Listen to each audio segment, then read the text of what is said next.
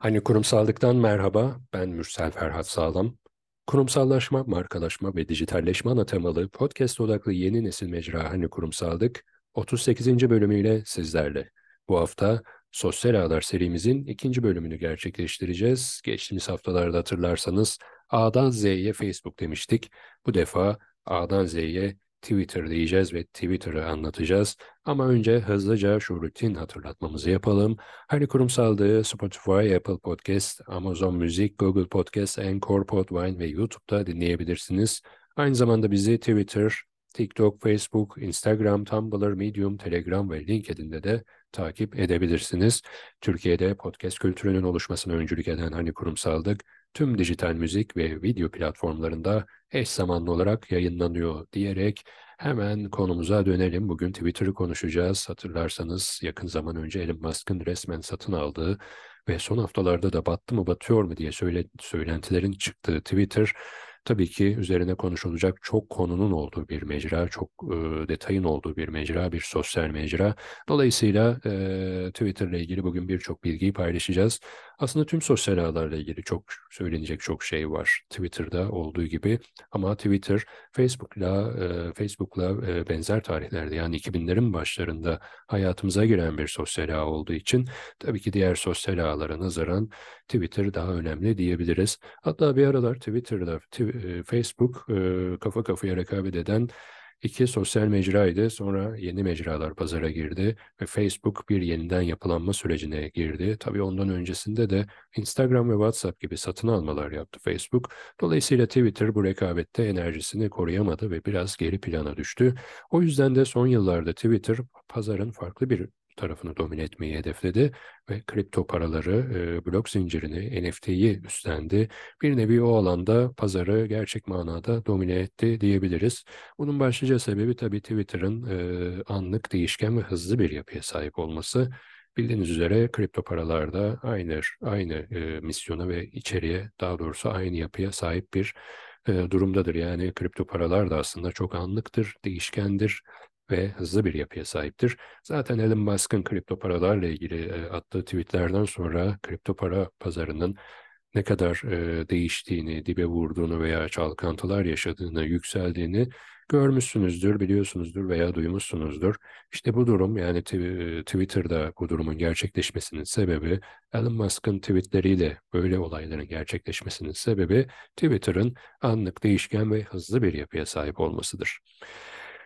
Evet, blok zinciri teknolojisinde birçok gelişme oldu yıllar içerisinde ve bu da kripto para dünyasında yeni açılımlara sebep oldu. Twitter'da bu süreçte öncü bir rol üstlendi. Örneğin Twitter'da kripto parayla e, bağış almak mümkün artık.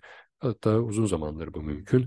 Twitter ayrıca son zamanlarda NFT'leri de destekleyen bir yapıya büründü. Az önce söylediğim gibi Twitter bu alanı sahiplendi ve hatta bence domine de etti. E, epey bir baskıladı diğer sosyal ağlara nazaran. Tabii şimdi burada e, oturup kripto paraları, blok zincirini, NFT'yi konuşmayacağız. Bugünkü konumuz Twitter ama konu ister istemez buraya geldi tabii. Birazdan Twitter'ın tarihçesinden bahsedeceğim nedirinden bahsedeceğim. Bazı istatistikler paylaşacağım. Ama bundan önce benim Twitter kullanma macerama e, değinmek istiyorum. Bu arada her sosyal ağ ile ilgili yani bu seride anlatacak olduğumuz her sosyal ağ ile ilgili kişisel kullanıcı kullanıcı deneyimimi de e, paylaşmayı düşünüyorum. Daha önce söylemiş miydim hatırlamıyorum ama yeri gelmişken söyleyeyim. Yani e, Facebook'u anlatırken de bundan bahsetmiştim. Facebook'u nasıl bir algıyla kullanmaya başladım. Twitter'da da aynı şeyi yapacağız ve bundan sonraki sosyal ağlarda da o sosyal ağı nasıl kullanmaya başladım bunun hikayesini anlatacağım. Çünkü bunlar biraz da bir tarihsel olarak eski diyebileceğimiz ilk sosyal ağlar olduğu için o zamanki kullanıcı algısını da anlayabilmek adına bu bahsettiğim e, bireysel detaylar, e, kendi e, deneyimimle ilgili detaylar önem arz ediyor. O yüzden aslında bunları paylaşıyorum. E, Twitter'ı kullanmam biraz e, tuhaf oldu. E, bir arkadaşım aynı mahallede olduğum arkadaşlarımdan biri. Aynı zamanda aynı okulda olduğum arkadaşlarımdan biri. E, Twitter diye bir sosyal ağdan, daha doğrusu bir web sitesinden bahsetti bana bir gün. E, nedir bu Twitter dedim. E, ünlülerin bile kullandığı bir platform olarak anlattı arkadaşım. Tabii bu durum bana başlangıçta pek inandırıcı gelmedi. Sahte yani fake profiller olabileceğini düşündüm. E, belki de ya daha doğrusu düşünmüşümdür e, herhalde. E, çünkü ben Twitter'ı Facebook gibi bir şey zannediyordum. E, dolayısıyla ünlüler, ünlü insanlar madem bir e, web sitesini bir mecrayı kullanacaklar o zaman neden yeni açılan Twitter'ı kullanmak kullansınlar. Facebook'u kullanırlar diye düşünüyordum. Öyle değilmiş tabii farklı bir yapısı varmış Twitter'ın bunu o zamanlar bilmiyordum. Ee, bu, bu düşüncelerle yine de mecrayı tabii ki merak ettim ve kullanmaya başladım. Twitter'da bir hesap açtım. İlk zamanlar tabii mantığını çok anlayamadım. Ee, ayrıca o zamanlar Twitter Türkçe'de değildi. Dolayısıyla e, pek bize e, rahat kullanımı kullanmamıza e, imkan vermiyordu. E, yani pek anlayamamıştım. Deyim yerindeyse de e, Twitter beni başlangıçta pek sarmamıştı. E, bunun tabii tek sebebi Türkçe olmaması vesaire değil. Aynı zamanda Twitter'da istediğin gibi paylaşım yapamıyordun. Çünkü ne paylaşırsan paylaş 140 karaktere sığdırmak zorundaydın. Bu da bana çok tuhaf gelmişti. Tabii 16-17 yaşlarındaki Mürsel'den bahsediyoruz. Yani bundan e, 15-16 sene öncesinden bahsediyoruz. Dolayısıyla e, o zamanki kullanıcıların algısını anlamak adına da bu detaylar önemli. Az önce de söylediğim gibi 16-17 yaşında bir gençtim ve e, sosyal ağ kavramı, sosyal mecralar yeni yeni hayatımıza giriyordu. İnternetin e, Web 1.0'dan 2.0'a geçtiği dönemdeydik. Dolayısıyla tuhaf geliyordu, anlayamıyorduk ama bir yandan da anlamaya çalışıyorduk. Bu yüzden de hesap açmıştım zaten. Bu arada görmüştüm ki gerçekten platformda birçok ünlü isim vardı. Sadece Türkiye'den değil, dünya genelinden de birçok ünlü kişinin e, kendi kullandığı, kendi yönettiği, kendi paylaşım yaptığı bir e, web sitesiydi Twitter. Görmüştüm bunu. E, tabii ki televizyonlar, gazetede, radyoda, işte dergilerde, billboardlarda veya bir konserde vesaire gördüğümüz insanları bir platformda görmek ve onları takip edebiliyor olmak ve onlara bir şeyler yazıp iletiyor olmak çok ilginçti, tuhaftı ve aslında bir yandan da harikaydı.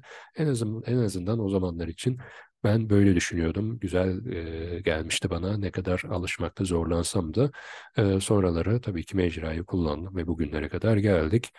Ee, şöyle bir algı var yani biliyorsunuz şarkıcıların, yazarların, siyasetçilerin, mankenlerin, sanatçıların vesaire bu kişilerin ulaşılmaz olduklarına dair bir algımız vardır. Ama 2000'lerin başlarına kadar bu böyleydi. 2000'lerden sonra ee, özellikle bu Facebook, LinkedIn, Twitter gibi mecralar da kurulduktan sonra, daha doğrusu özellikle Facebook ve Twitter kurulduktan sonra bu algımız e, epey bir e, değişti. Bu algıyı e, kal, kırılmaya başladı. E, kalıcı olmadı yani bizim bu buna yönelik algımız. Hatta bence sosyal medya ilk zamanlar insanlar arasındaki toplumsal düzenin standardı olarak görülen o kast sistemini de bir anda yıkmıştı. Bana göre öyleydi. Yani sosyal medyada herkes eşitti. En azından ilk başlarda öyleydi. Gerçek hayattakinin aksine sosyal medyada herkes aynıydı. Ben öyle düşünüyorum şu an. En baştaki zamanlarını tabii ki kastediyorum. Şimdiki e, durum biraz daha farklılaştı. E, ama o zamanlar bunu anlamıştık yani hepimiz aynıyız, hepimiz eşitiz. Burada e, ünlü olmak vesaire gibi bir e, detay çok e, fark, e, çok önem arz etmiyor ya da sizi çok öne geçirmiyor. Bunu anlamıştık, anlamaya başlamıştık. Yani bu yeni düzene alışıyorduk toplum olarak da veya kullanıcı, internet kullanıcısı olarak da güzel bir tarafı vardı, güzeldi. Şimdilerde bu durum biraz farklılaşmış olabilir. Yani o kas sistemi tekrar inanılmaz boyutlara ulaşmış olabilir veya sıfırlanmış da olabilir. Bilmiyorum hangi açıdan baktığımıza bağlı olarak değişebilir bu. Fakat böyle bir durum o zamanlar vardı. Yani o kas sistemi yıkılmıştı. Şimdilerde gelinen noktada belki dediğim gibi herkesin kendi medyasını yönetebildiği bir e, süreçten bir çağdan bahsediyoruz. Dolayısıyla farklı algılar içerisindeyiz. E, bundan 10 yıl sonra da çok daha farklı bir algının içerisinde olacağımıza eminim diyorum ve artık yavaş yavaş e, Twitter'la ilgili bu uzun girişten sonra yani çok kitabın ortasından aslında girmiş olduk konuya. Halbuki önce tarihçeden sonra işte Twitter'ın nedirinden, istatistiklerinden bahsedip sonrasında bu detaylara girseydik belki daha iyi olabilirdi ama e, kitabın ortasından konuşmuş olduk. Belki bu podcast serisinin de en güzel, en sevilen taraflarından biri budur. Bunu seviyorsunuz biliyorum e, aldığımız geri dönüşlerden. Öyle bir e, bilgiye sahibim. Ve teşekkür ediyorum tabii ki bu zamanlara kadar da bizleri dinlediniz, desteklediniz, paylaştınız. Ee, bu arada e, yayının sonunda söyleyecektim ama yeri gelmişken de söyleyeyim. E, Spotify tarafından yayınlanan yıllık istatistiklerde hani kurumsaldık. Dünya geneli podcast serilerinde ilk %10'da yer alıyor. Tabii ki e, Türkiye'de bulunmanın ve Türkçe içerik üretmenin podcast içeriği üretmenin ayrı bir zorluğu var. Şöyle çok lokal kalıyorsunuz ve yazılı içerikten farklı olarak bu tabii ki translate edilemediği için farklı ülkelerden kullanıcılara erişmek zor oluyor. Buna rağmen iyi bir kitleye ulaştık ve 2 milyona yakın bir erişime ulaştık. Daha işte 40 bölüme yaklaştık. Ortalama 40 bölümde bu kadar erişime ulaşmak gerçekten keyif verici. Bu yüzden de sizlere teşekkür ediyorum. paylaşıyorsunuz yorumlar ve mesajlar yolluyorsunuz. Bu da bizi memnun ediyor, teşvik ediyor. Diyerek hızlıca bu bir es vermiş olduk. Hızlıca tekrardan Twitter'a geçelim. Bir anda hayatımıza girdi Twitter. Peki neydi bu Twitter denilen şey? Niye kurulmuş, nasıl kurulmuş, ne zaman kurulmuş, kim kurmuş veya dünden bugüne neler değişmiş Twitter'da? Biraz bunlardan bahsedelim. Tabii kitabı bilgiler de verelim bu süreç içerisinde. E, Twitter'ı tanımak için bu detaylar da önemli. Twitter 21 Mart 2006 tarihinde Jack Dorsey tarafından mikroblog odaklı bir sosyal ağ olarak kuruluyor. Ancak aynı yılın Temmuz ayında kullanıma açılıyor Twitter. Twitter'ın yeni sahibi Elon Musk oldu. Bunu da belirtelim tekrardan. Çığır açan girişimcilerin, girişimlerin kurucusu veya yatırımcısı olan Musk, Elon Musk, 2022'de Twitter'ı satın alarak sosyal ağ pazarına da giriş yapmış oldu. Tabii bence Twitter'ın e, Twitter'daki bu e, değişim e, Elon Musk'a da bir artı kazandırdı. O da bence artık durmayacak ve yeni sosyal ağlar satın almaya devam edecek diye düşünüyorum. Veya yeni sosyal ağlar kuracak e, Elon Musk Twitter'da yetinmeyecek gibi geliyor bana. Diyelim e, Twitter e, mikroblog odaklı bir sosyal ağ. E, bu arada Elon Musk'tan sonra Twitter'da tabii çok yapısal ve kavramsal değişiklikler oldu e, anlamsal değişiklikler oldu, misyon odağında değişiklikler oldu, vizyonu değişti belki mecranın. E, dolayısıyla bu 2022 itibariyle bile Twitter ile ilgili anlatacak belki birkaç podcastlik e, konu var. Ama biz burada Twitter'ın nedirinden bahsedeceğimiz için biraz Twitter ile ilgili 2006 ile 2022 arasındaki süreci anlatacağız. E, o süreçte neler olmuş, e, neler bitmiş. Onlara anlatacağız. Mesela o süreç içerisinde Twitter sosyal ağ pazarına saniyelerle sınırlı video içerik kültürünü kazandırdı. Sonradan kapatılan Vine uygulamasını kastediyorum. Hatırlamayan var mı bilmiyorum. Eminim hatırlayacaksınızdır. Ee, TikTok yokken Vine vardı. Z kuşağı bilmez diyerek de biraz böyle takılalım o kitleye ve devam edelim. Twitter'ın e, tabii ki tek girişimi Vine değildi. Twitter e, ses getiren bir girişimde daha bulundu. Bunun adı da Periskop'tu. Canlı yayın odaklı bir sosyal ağydı. Periskop'ta tıpkı Vine gibi e, pazarda yeni muadillerin çıkmasına sebep oldu. Dolayısıyla Twitter yeniliklerin e, kurucusu da oldu aynı zamanda. Yani Facebook'la o rekabetini bir şekilde aslında sürdürdü bir yandan da. İşte Vine diye bir şey çıkardı, Periscope diye bir şey çıkardı e, ve birçok sosyal e, denemesi yaptı. Bunlar tuttu, tutmadı. Bir süre sonra e, atıl kaldı ve bir şey şekilde bu önemli değil. Bir e, misyon kazandırdı, pazara farklı bir bakış açısı kazandırdı. Bence de önemli olan buydu. Evet, e, dediğim gibi şirket sosyal denemeleri dışında farklı aksiyonlar da aldı e, özellikle son zamanlarda, son yıllarda çok önemli güncellemeler yaptı. Tabii bunların e, en önemli sebebi bu güncellemelerin, bu değişikliklerin nedeni Twitter'ı daha efektif bir hale getirmek. Markaların rekabetten kopmamak için sürekli kendilerini yenilemesi gerekiyor biliyorsunuz. Twitter'da bir markadır nihayetinde ve sosyal ağ gibi bir pazarda markadır. Eğer sosyal ağ pazarındaysanız değişim yapmaya, dönüşmeye, yeniliklere, güncellemelere daha çok ihtiyacınız var. Aksi halde yarıştan düşersiniz. Bu arada Twitter'ın en dikkat çeken aksiyonlarından biri e, giriş kısmında da söylemiştim kripto paralara olan yakınlığıdır. E, daha doğrusu Twitter blok zinciri teknolojisini özümsemeye ve içselleştirmeye çalışıyor. E, mesela platformda kripto parayla bağış almak mümkün. Hatta ben de kendi profilimde bu özelliği aktif ettim ama ne yazık ki henüz bir bitcoin bile bağışlayan olmadı. Buradan da serzenişte bulunayım belki bir e, bir bitcoin ya da iki bitcoin belki daha fazla elinizde korku kalıştırmayın. Bağışlamak isteyebilirsiniz e, diyelim ve böyle de bu konuyu da e, parantezi de kapatmış olalım. Yani neyse bir gün olur diyorum yani bu da bir e, Bitcoin bağış alsak e, gerçekten güzel olurdu. E, şaka bir yana Twitter bu alanda e, önemli adımlar attı. Sadece e, kripto parayla ilgili bağış yapmak değil, aynı zamanda NFT teknolojisiyle ilgili aksiyonları da var. Yani NFT profil resmi gibi. E, bu özellikle e, Twitter'ın ortaya attığı bir özellik ve kullanıma açtığı bir özellik. Yani Twitter aslında Web 2.0 e, olgusunu çoktan aştı ve Web 3.0'a giriş yaptı. Tüm bu tüm bu aksiyonlar Twitter'ın bu e, hamlesini görmemiz açısından gerçekten önem arz ediyor.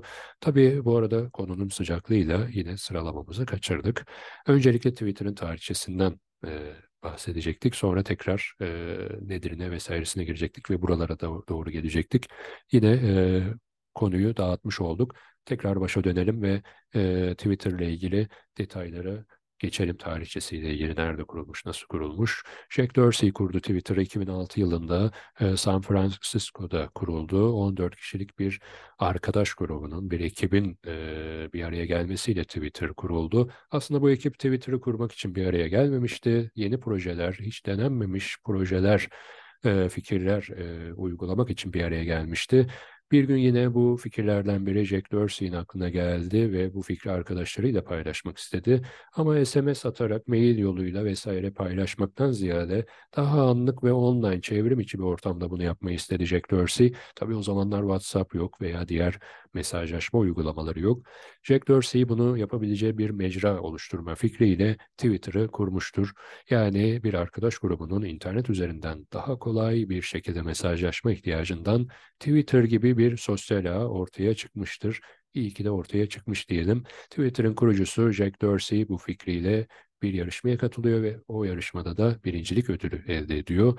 Bu arada uygulamadaki ilk paylaşım yani ilk tweette e, uygulamanın tabii ki Twitter'ın kurucusuna ait. Tarihteki ilk tweet Jack hesabından 21 Mart 2006 tarihinde Türkiye saatiyle saat 20.50'de atıldı ve insanlığın Twitter macerası da böylece başlamış oldu.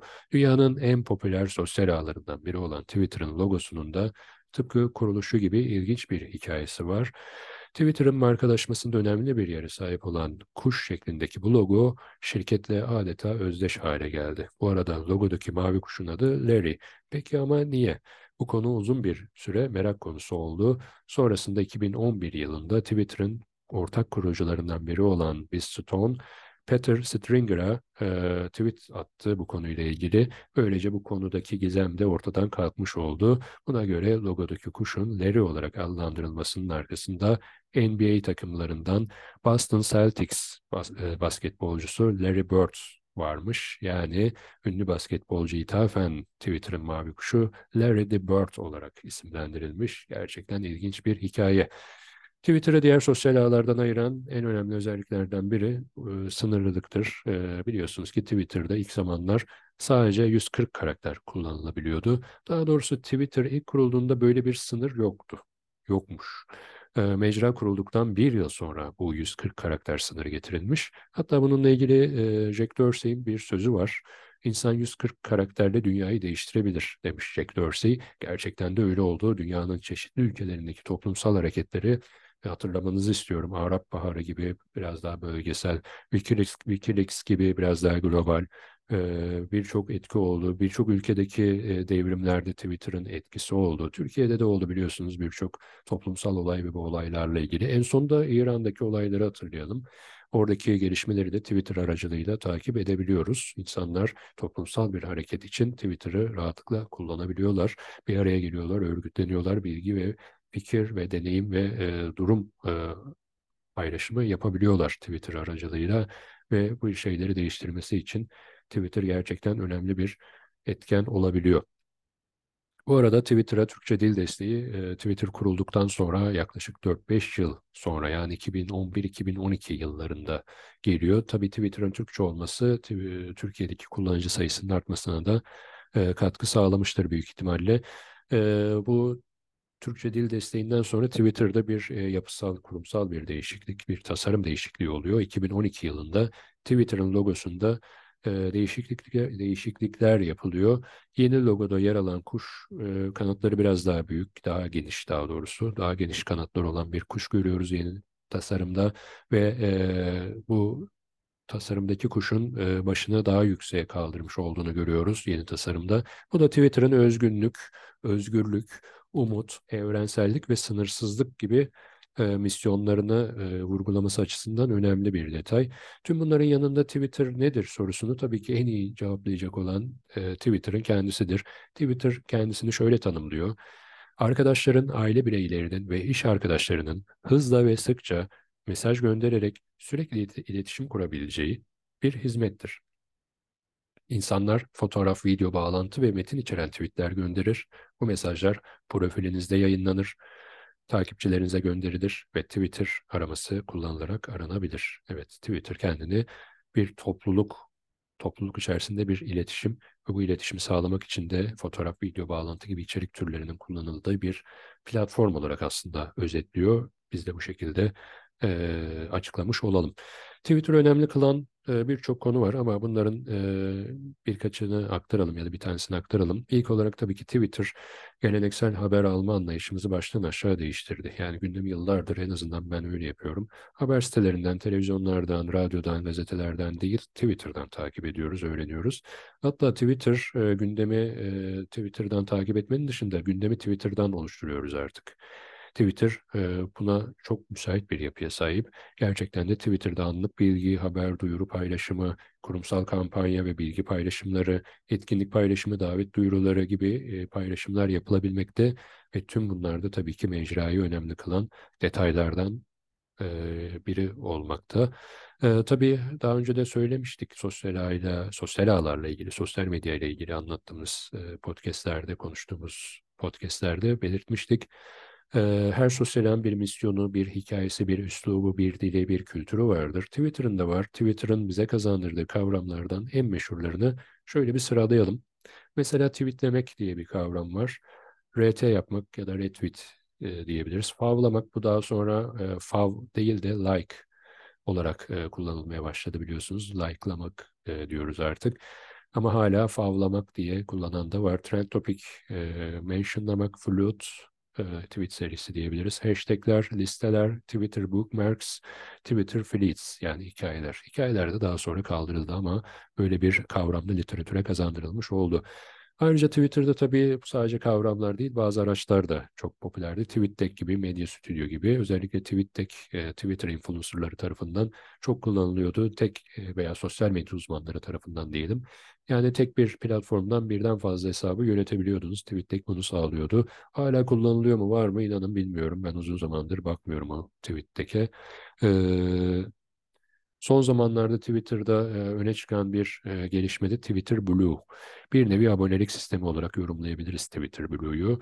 Twitter Blue sayesinde profesyonel ve avantajlı bir Twitter kullanımı artık mümkün hale geldi. Hatta Elon Musk bu mavi tik, daha doğrusu onaylı hesap e, konusunda Twitter Blue ile e, bağlantılı hale getirdi. Artık Twitter Blue kullanıcıları otomatik olarak mavi tik alabiliyorlar.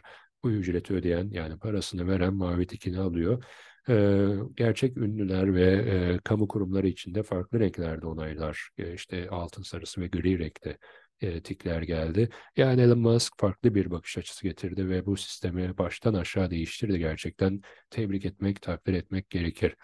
Bu arada profesyonel hesap özelliği de e, Twitter'ın e, son birkaç yıldır üzerinde çalıştığı ve platformu getirdiği özelliklerden biri. Zaten e, bu özellik Twitter'da bir şeylerin değişeceğini e, değişeceğinin sinyalini vermişti bizlere.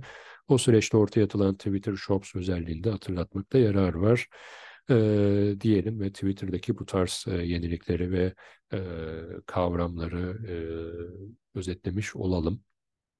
Tabii bir sosyal üzerine konuşuyorsak sadece olumlu taraflarını anlatamayız. E, olumsuz yanları da vardır her sosyal ağın. Twitter'da bot hesaplar Twitter'ın en büyük problemlerinden biri. Hatta Elon Musk sırf bu yüzden Twitter'ı almaktan vazgeçmişti. O dönemde Spark True ve Follower Wonka tarafından Follower Wong tarafından ortak yapılan bir çalışma oldu. Son 90 gün içinde aktif olan 44.058 hesap, herkese açık Twitter hesabı e, ele alındı ve bot hesapla gerçek hesaplar arasındaki oran ortaya kondu. Bilgisayar tarafından otomatik ve rastgele seçilen hesapların %19,42'si sahte yani bot çıktı. Aynı araştırma kapsamında Twitter'ın ve Elon Musk'ın takipçileri de incelendi. Çalışma sonucunda Twitter'ın her 100 takipçisinin 16'sının sahte olduğu ortaya çıktı. Elon Musk'ın hesabını takip eden 26.8 milyon hesabın %23.42'sinin de sahte olabileceği ortaya çıktı. Bu arada belirtilen sayıların sadece son 90 gün baz alınarak oluşturulduğunu, son 90 günde aktif olan hesaplardan oluştuğunu unutmayalım. Öte yandan eğer bu sınır kaldırılırsa yani son 90 gün baz alınmazsa Elon Musk'ın takipçilerinin %70.23'ünün sahte olabileceği ortaya çıkıyor. Böyle bir e, çıkarımda var. Bunu da belirtelim. Muazzam bir sayı. Dolayısıyla o zaman şunu diyebiliriz. Twitter'da e, birçok konu bot hesaplar sayesinde gündeme getirilebiliyor. Bu da ortaya çıkmış oldu veya işte Twitter'daki reklamların ne kadar e, verimli olabileceği de burada sorgulanır. Twitter ile ilgili söyleyeceklerimiz hemen hemen aşağı yukarı bunlar da aslında. Ee, söz konusu tabii ki sosyal ağlarsa kitap dolusu konuşmak, bilgi aktarmak mümkündür. Hemen her gün bir yeniliğe, bir gelişmeye şahit oluyoruz sosyal ağlarla ilgili. Çünkü sosyal ağlar aynı zamanda bence e, yaşayan bir organizma gibi sürekli değişiyor, gelişiyor, dönüşüyor, böyle bir yapıya sahip. Ee, Tabii bu seride, bu sosyal ağları anlattığımız, tanımladığımız, tarihçesini aktardığımız seride işin marketing ve branding taraflarına çok değinmiyoruz. Ama e, Twitter marketing odağında bir podcast'te yapacağımızı söylemiş olalım. E, daha doğrusu bütün sosyal ağlarla ilgili bir marketing branding e, serisi yapacağız. Facebook marketing, Twitter marketing, LinkedIn marketing gibi böyle biraz daha pazarlama odaklı, markalaşma odaklı tavsiyeler ve fikirler paylaşacağımız bir seriye de başlayacağız ama daha biraz daha zaman var ona. Ee, bu arada tabii e, istatistiklerden bahsedecektik. Bunu e, bitirmeden önce onu da aktaralım, unutmayalım. Ama e, bu verilerin güncelliği ile ilgili uyarıda bulunmak istiyorum. Ben en güncel bilgilere ulaşmaya çalıştım ama eğer akademik bir çalışma yapıyorsanız ya da bir rapor vesaire hazırlıyorsanız buradaki verileri mutlaka teyit ederek kullanın e, mutlaka değişkenlik gösterecektir. Çünkü 2022-2021 gibi e, yıllara ait, e, son 1-2 yıla ait verileri kullanarak bu derlemeyi hazırladım, bu istatistikleri hazırladım. E, bu uyarıyı da yapmış olalım ve hızlıca e, bu Twitter ile ilgili e, rakamlardan da bahsedelim. Mesela Twitter'ın geliri 2022'nin ilk çeyreğinde 1.2 milyar olarak 1.2 milyar dolar yükselerek e, bir seviyeye ulaştı. Şirketin yılın ilk çeyreğinde elde ettiği net kar 513 milyon dolar. Yani 1.2 milyar dolar gelir, 513 milyon dolar da kardan bahsediyoruz Twitter'da. Mecranın günlük aktif kullanıcı sayısı 229 milyon düzeyinde toplamda 1.3 milyar Twitter hesabı var. Her gün ortalama 500 milyon tweet atılıyor. Her yıl yaklaşık 200 milyar tweet paylaşılıyor. Twitter'ın piyasa değeri 37 milyar dolar civarında. Elon Musk 7 milyar dolar fazla ödeyerek Twitter'ı 44 milyar dolara satın almıştır. Amerika Birleşik Devletleri'ndeki Twitter kullanıcı sayısı 77.75 milyon kişi. Ee, en son en çok kullanıcıya sahip diğer ülkeler arasında Japonya 58 milyon kullanıcı, Hindistan 24 milyon kullanıcı ve Brezilya'da 19 milyon kullanıcıyla e, devam ediyor. Sıralama bu şekilde ilerliyor. Kasım 2021'de eski Amerika Başkanı Barack Obama Twitter'da en fazla takipçiye sahip kullanıcı olarak karşımıza çıkıyor. Obama'nın 130 milyondan fazla takipçisi var. Ortalama bir Twitter kullanıcısının ise 700 civarı takipçisi bulunuyor. 391 milyon Twitter kullanıcısının hiç takipçisi yok. Bu da ilginç bir veri. Dünya liderlerinin %90, %83'ü Twitter kullanıyor. Twitter kullanıcısı dünya liderlerinin %83'ü. Aktif Twitter kullanıcılarının %80'i siteye mobilden giriş yapıyor. Yaptığım araştırmalarda edindiğim istatistikler, önemli gördüğüm istatistikler bu şekildeydi. Tabii ki birçok istatistik var, hepsini almadım. Bazıları teyit edilebilir, bazıları teyit etmeye muhtaç bilgiler. Bunu da tekrar belirteyim çünkü akademik çalışmalarda bu verileri kullanacaksanız mutlaka yeniden bir araştırma yapın ve ona göre bu verileri e, düzenleyin diyelim. Çünkü bu 2023 ve sonrasını ya da 2022'nin son, son dönemlerini kapsayan bir araştırma değil. Dolayısıyla yeniden e, araştırmaya muhtaç diyelim. Ama benim ulaşabildiklerim de bunlardı. Tabii ki yorumlarla da katkı sağlayabilirsiniz bu istatistiklere. E, ekstra bir bilgi aktarımı yaparsanız da biz de memnun oluruz. Ee, diyelim ve e, podcast artık bitirelim. Söyleyebileceğimiz her şeyi söyledik. Dolu dolu bir podcast oldu. En azından benim için öyleydi. Twitter'a dair birçok konuyu konuştuk, konuşmaya çalıştık. Ama az önce de söyledim Twitter'la ilgili tabii kitaplar dolusu şey anlatabiliriz. Kitaplar dolusu bir bilgi verebiliriz. Ama şu an öyle bir e, durumda değiliz. Bir podcast yayınlıyoruz. Bu bir eğitim değil. Daha önce de söylemiştim. E, bir podcast e, bölümü çekiyoruz ve e, minimumda tutmaya çalışıyoruz. E, daha çok dinleyiciye ulaşsın ve sıkıcı olmasın diye çabalıyoruz. Dolayısıyla sıkıcı olmadan Twitter ile ilgili aktarabileceğimiz bilgiyi aktardık. Çok daha detaylı bilgiye ulaşmak için Branding Türkiye'yi düzenli takip etmenizi tavsiye ederim. Veya işte Google'da arama yaparak Twitter nedir diye arama yaparak da e, Branding Türkiye'deki makaleye ulaşabilirsiniz diyorum ve, ve bitirmeden önce de tekrar hatırlatayım. Hani kurumsallığı tüm sosyal mecralarda ve dijital platformlarda takip etmeyi unutmayın. Abone olmayı unutmayın. İçeriklerimizi paylaşmayı, yorumlamayı, beğenmeyi unutmayın diyorum. Ve şimdiden güzel bir hafta diliyorum. Hoşçakalın.